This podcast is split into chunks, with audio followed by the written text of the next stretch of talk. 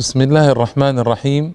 الحمد لله رب العالمين، وصلى الله وسلم وبارك على سيدنا محمد النبي الأمي الأمين وآله وصحبه أجمعين. أما بعد، الإخوة والأخوات، السلام عليكم ورحمة الله تعالى وبركاته، وأهلا وسهلا ومرحبا بكم في حلقة جديدة من برنامجكم الاحتلال البريطاني لمصر، وأتحدث فيه في الحلقة السادسة والخمسين، وهذه الحلقة سأخصها بالحديث عن الملك فاروق. والملك فاروق هو آخر ملوك أسرة محمد علي، وبنفيه أو بعزله ونفيه وإخراجه من مصر انتهى حكم أسرة محمد علي بعد قرابة 150 عاما، قرن ونصف القرن، فهي من أطول الأسر الحديثة حكما في العالم.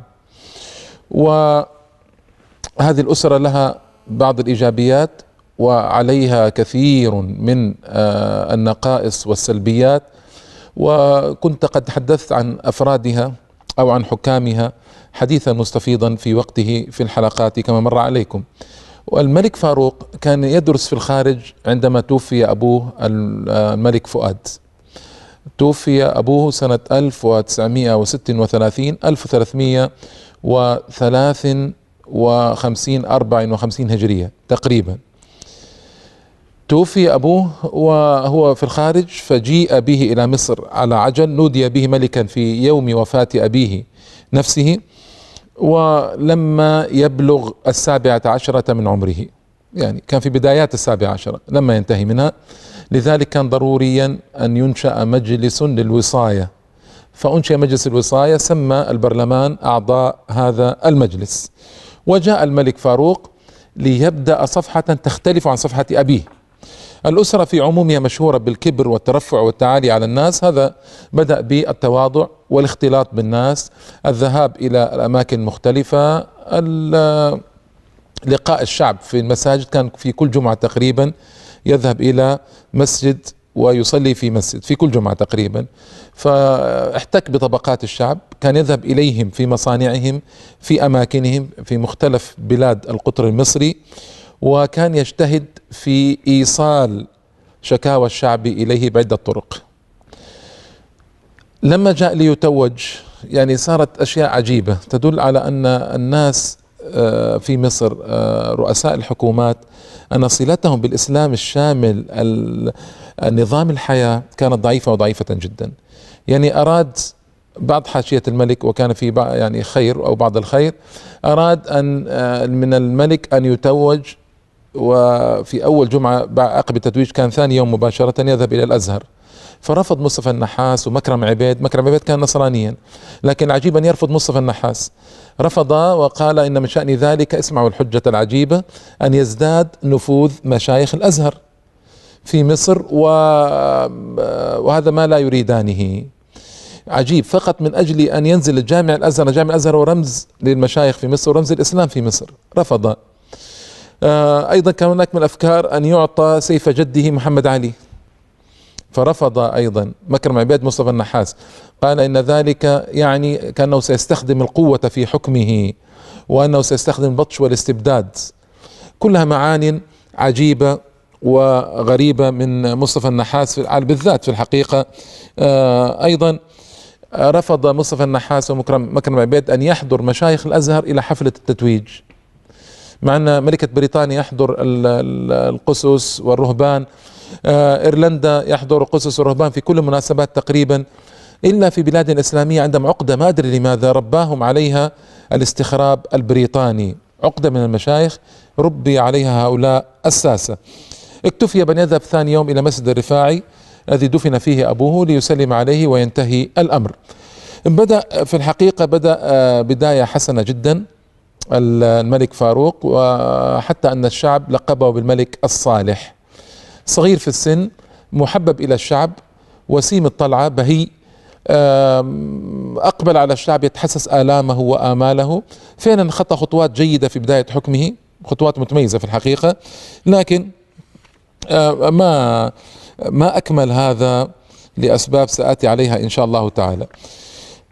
حتى لما كونت وزارة علي ماهر، كان فيها 3 من أعمدة العروبة والإسلام، محمد علي علوبة، صالح حرب، وعبد الرحمن عزام أول رئيس للجامعة العربية. كانت تلك الوزارة قد ألفت 1938 1357 للهجرة. هذا يدلك على اتجاه، لأن وزارة علي ماهر كانت وزارة القصر كما تسمى، اتجاه إسلامي الملك فاروق في بداية عهده. أيضا كان هناك سفير لبريطانيا في مصر اسمه لامسون، هو المعتمد البريطاني، هو المندوب السامي، لكن بعد معاهدة 36 اتفقوا أن يسموه سفيرا مثل سائر السفراء، لكن كان بيده مقاييد الأمور. سامسون هذا السفير البريطاني في مصر أرسل لحكومته كلاما عجيبا في الحقيقة. كل هذا من أجل اجتمع البرلمانيون العرب في القاهرة ليتدارسوا مشكلة فلسطين. عجيب فعلا، مؤتمر برلماني نصت قضية فلسطين، مؤتمر عادي. قال اسمعوا، جمعيات الإسلامية المختلفة زاد عددها في السنة الماضية ولها اتصال بالقصر، وقد اشتد عنفها في استنكارها للصهيونية والجبهة الإمبريالية التي تساندها هي بريطانيا العظمى. وهنا دخل يقول توسط لدى الحكومة لألجم بعض مظاهر الهياج الإسلامي. أيضا قال أصبحت الجامعة المصرية مركزا لهذه الحركات المعادية لبريطانيا، يشترك فيها الأحزاب الطلاب من جميع الأحزاب. ويتحدث أيضا كلام طويل في الحقيقة عجيب، يدل على أن بريطانيا كانت تتخوف تماما من أي اتجاه إسلامي الملك فاروق. بل هناك كلام أنهم اتفقوا مع الوفد في مدة من المدد على أن يغيروا الملك فاروق، أن يغيروا يعزلوه ويأتوا إما بعبد المنعم أو محمد علي، كلاهما من أمراء. وكانت كفة عبد المنعم أرجح لدى مصطفى النحاس لأنه أسلس معهم ومع بريطانيا من إظهاره لإظهار فاروق هذا الاتجاه الإسلامي في البدايات. إلى هذا الحد كان الأمر عند فاروق. أيضا كان دائما الحكومة المصرية تطالب بإبعاد رجال الدين عن السياسة كما يقولون. مجرد حضور رجال الدين إلى احتفالات علماء، يعني إلى احتفالات أو إلى حفلة التتويج أو إلى أي شيء آخر، يعدونه مساس بالسياسة وإدخال الدين في السياسة، مع أن دين الإسلام مهيمن على كل شيء. دين الإسلام له المرجعية العليا في كل شيء وله الهيمنة العليا على كل شيء، لكن انظروا إلى هذا التلبيس وهذا الخلط في المفاهيم بشكل عجيب. ثم يقول لامسون أيضا: لا يزال الملك فاروق بإرشاد علي ماهر باشا يواصل السياسة الإسلامية التي كان والده يسير عليها، لأن الملك فؤاد كان يتطلع إلى أن يكون خليفة على المسلمين بعد أن أسقط مصطفى كمال الخلافة في تركيا. أما في الخارج فإن سياسته الإسلامية تميل إلى تعزيز نفوذ مصر في العالم الإسلامي تحت رعاية بريطانيا العظمى وفرنسا. وسواء أكان هذا الحلم الأخرق يعني الأحمق يؤدي إلى قيام الخلافة في مصر، أو كان الهدف العمل الوصول إلى نوع من الرياسة الدينية في الإسلام، فإن هذه السياسة الملكية تنطوي على خطر إثارة كراهية الأجانب في مصر. اسمعوا: كما أنها تؤدي إلى توثيق التعاون بين الدول الإسلامية التي ترفض سياستنا وسياسة الفرنسيين. وعما قليل سوف يتضح الموقف في هذا الأمر الحيوي الهام. انظروا كيف يراقبوننا مراقبة تامة في الحقيقة. أيضا يقول، يتكلم عن الحماس الإسلامي الموجود في مصر، قال: إن قسوة أعمال القمع العسكري التي كان يتعذر تجنبها في فلسطين قد أتاحت الفرصة لاستغلال ما يسمونه بالوحشية البريطانية. ومرة أخرى كان على السفارة البريطانية أن تحتج على هذا الهياج، يعني الحماس يقصد الإسلامي. ومن وقت لآخر كانت السلطات المصرية نتيجة لطلباتنا تصادر بعض الكتيبات الجارحة المضادة للبريطانيين. حصلت أزمة أيضا، مرة من المرات حصلت أزمة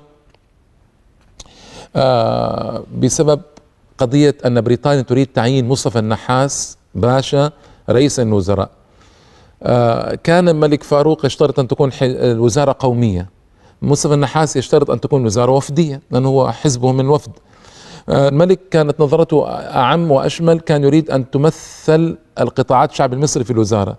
مصطفى النحاس رافض، فرفض الملك. تصوروا ماذا حدث: طوقت القوات البريطانية قصر الملك. انظروا لهذه الهيمنة العجيبة والغطرسة والوقاحة. طوقت القوات البريطانية قصر الملك، ودخل الجنرال ستون، هذا قائد القوات البريطانية، دخل إلى القصر مع السفير البريطاني، معهما عدد من الضباط شاهرين المسدسات. وحينما حاول إسماعيل تيمور باشا بوصفه الأمين الأول للقصر يعني السير إلى جانبهم، نحاه السفير بوقاحة وقال أنه يعرف طريقه، وقصد إلى مكتب الملك، وحيث كان موجودا معه حسنين باشا في انتظار قدوم السفير الذي دخل معه جنرال ستون.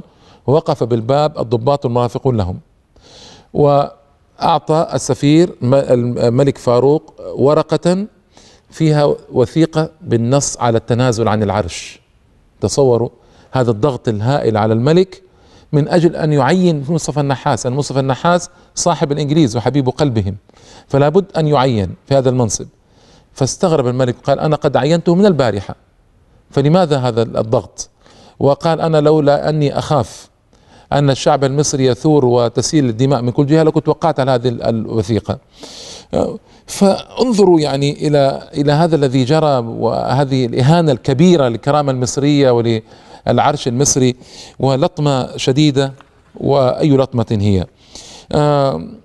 هنا وجد فاروق نفسه مرغما على مسايرة الإنجليز، فظهرت في رأسه فكرة شيطانية. يعني سبحان الله، الشيطان إذا جاء الإنسان يلبس له في البدايات تلبيسا عجيبا، خاصة أنه كان ما زال يعني في أوائل العشرينات من عمره، شاب متحمس. خطر على باله أن ينزل إلى الملاهي الليلية التي ينزل فيها البريطانيون من أجل أن يخالطهم ويثبت أنه ليس ضد سياسة بريطانيا. انظروا لهذا الخاطر الشيطاني. وابتدأ فعلا، وفي ملهى اسمه الأوبيرج في القاهرة، رأى أن ينزل إلى هذا الملهى ليخالط البريطانيين، فتعجب وفتحه أحد المخلصين من حاشيته، وأن لم يسبق لملك من ملوك مصر أن نزل إلى ملهى نعام، ومكانة مصر في الشرق والعالم الإسلامي تجعل ذلك موجبا كبيرا للنقد. فقال حسنين باشا للأسف، قال أن ذلك على كل حال لمعالجة سياسة السفير بما يناسبها، وهذا ليس ردا صحيحا ولا صالحا. ومن هنا ابتدأ انحراف الملك فاروق، وسأتحدث عنه بعد الفاصل إن شاء الله تعالى.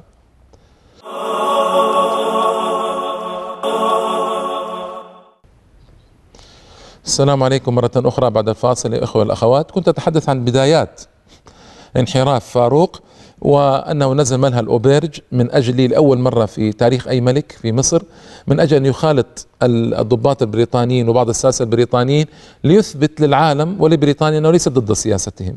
هذه ليست طريقة صالحة.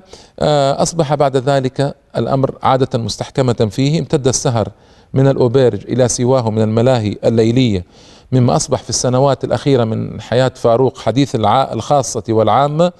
وطبعا انتقل الأمر من الملاهي إلى أندية القمار، لأن الحرام يجر بعضه بعضا، فإذا ابتدأ الإنسان بشيء من الحرام والعياذ بالله يجره إلى حرام آخر، وهكذا. أيضا الملك كان يخالط أبناء بعض الأسر المعروفة ليلعب معهم القمار. وطبعا بادر بعض حاشية الملك من الصالحين لحسنين باشا. حسنين باشا كان مرافقا للملك في أوروبا، وعاد معه وكان مثل الساعد الأيمن للملك. فحدثته يقول أنا شدة القلق والألم، فقال لي أنه في الواقع كان من المشكلات في حياة الملك أنه نشأ وحيدا وسط أخواته البنات، في حين أن أبناء الملوك في الخارج يسهل تعريفهم بأبناء الأسرات العريقة، فيجد الواحد منهم عددا من الأصدقاء. وبما أن الملك حرم من مثل هذه الصداقات، فقد كان من الضروري تعريفه ببعض من يصلحون لصداقته من أبناء الأسرات الكريمة، ولاعب الورق هو العادة الشائعة بينهم.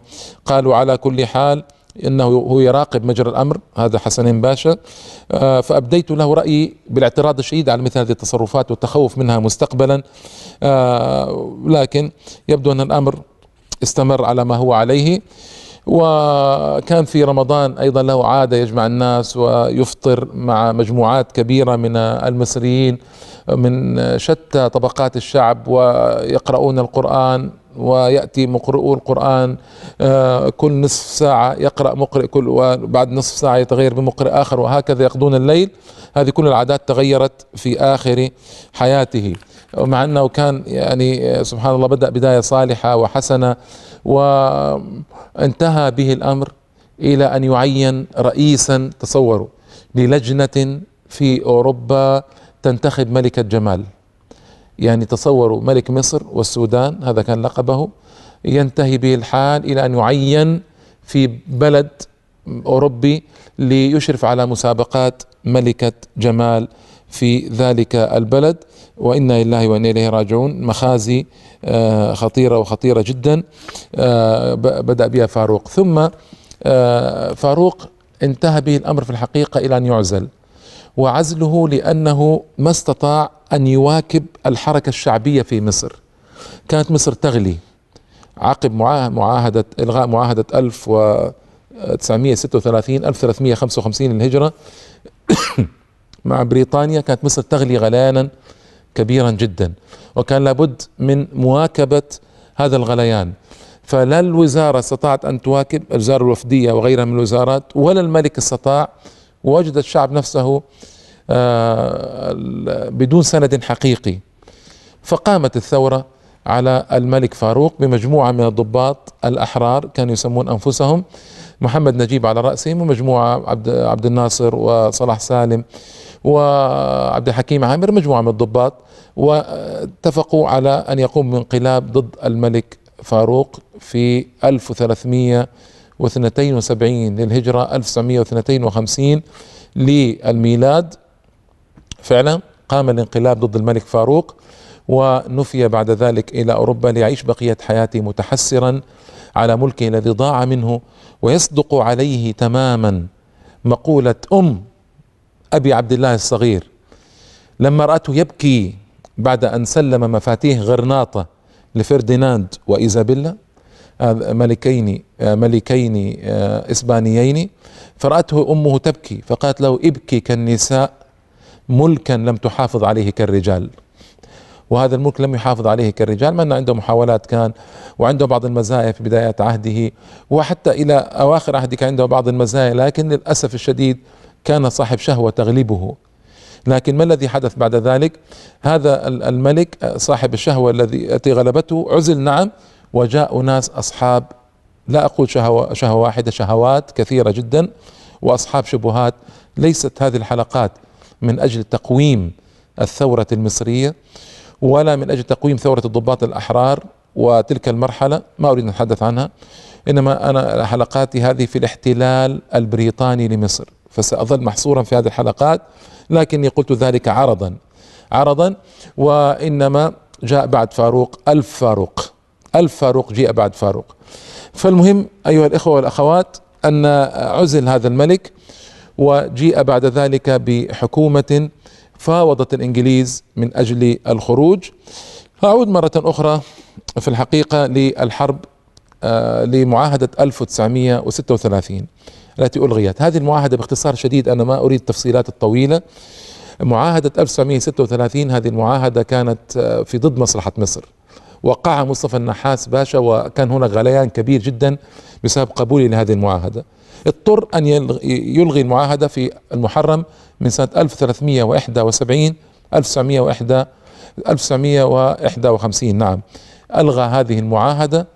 وبريطانيا وفرنسا لم تعترف بإلغاء المعاهدة من جانب واحد، فلما ألغيت المعاهدة قامت مظاهرات كثيرة جدا وأحداث ضخمة في مصر آنذاك بسبب إلغاء المعاهدة. لكن بريطانيا وجدت نفسها لا تستطيع إلا أن تستجيب لإرادة الشعب، والثورة المصرية قامت بعدها بشهور، وضغط الضباط الأحرار على بريطانيا، وضغطت ضغط الشعب ضغطا هائلا على بريطانيا، كما سيأتي في حلقة مفردة إن شاء الله تعالى، جهاد الشعب المصري ضد البريطانيين. وكان لهذا الجهاد الأثر الأكبر في قبول البريطانيين الجلاء عن مصر بشروط وضعوها لم ترضي هذه الشروط العقلاء في مصر، لم ترضيهم هذه الشروط، لأن الشروط تنص على بقاء بريطانيا من خلال قواعد صالحة للاستعمال فورا إذا دعت الحاجة، والحاجة هذه دائما تحدد بمصالح الغرب.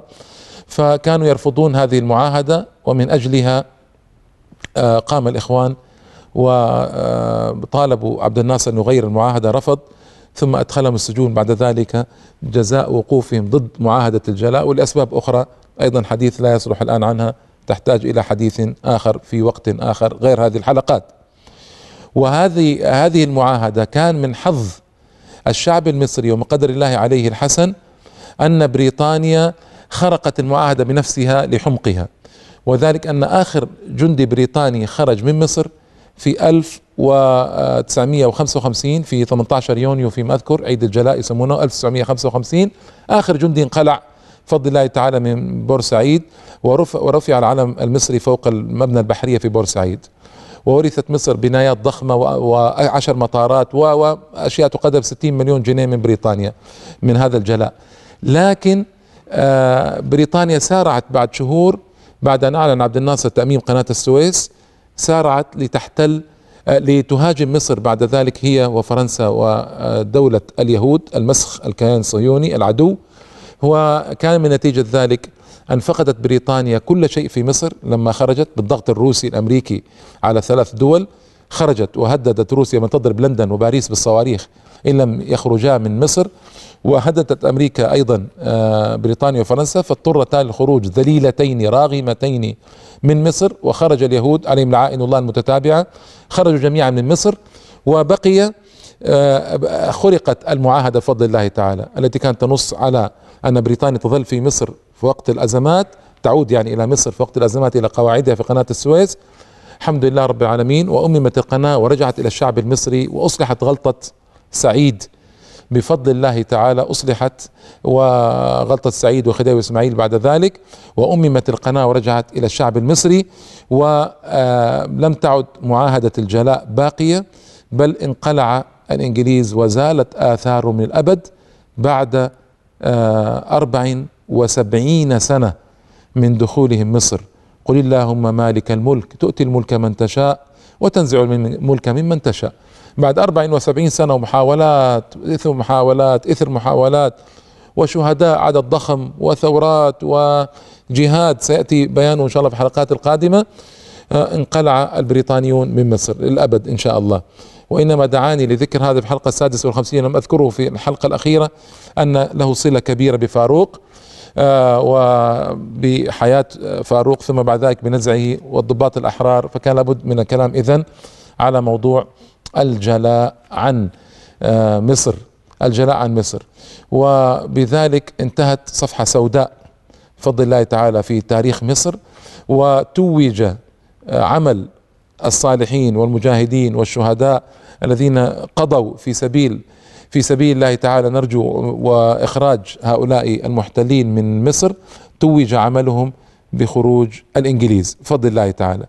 لكن أنا أزعم، وقد خرجوا من قبل مدة طويلة الآن حوالي 53 سنة 54 سنة، أزعم أننا لم نستفد تماما من هذا الخروج، ولم نحصل على حقوقنا كاملة، وأرجو أن تقوم دعوات تعويضية من أجل أن يعوض الشعب المصري، وأن ترفع قضايا فردية إن ما استطاعت الحكومة أن ترفعها، من أجل تعويض الشعب المصري عن الجرائم الهائلة التي قامت بها إنجلترا في مصر، فإن هذا أقل ما يمكن أن يقال عن تلك المدة المظلمة التي عانت مصر منها ما عانت، وابتزت ثرواتها وسلبت مقدراتها وأهين كبارها وعذب مجموعات كبيرة منهم، وحادثة دنشواي وحوادث كثيرة ذكرتها لكم في هذا الاحتلال.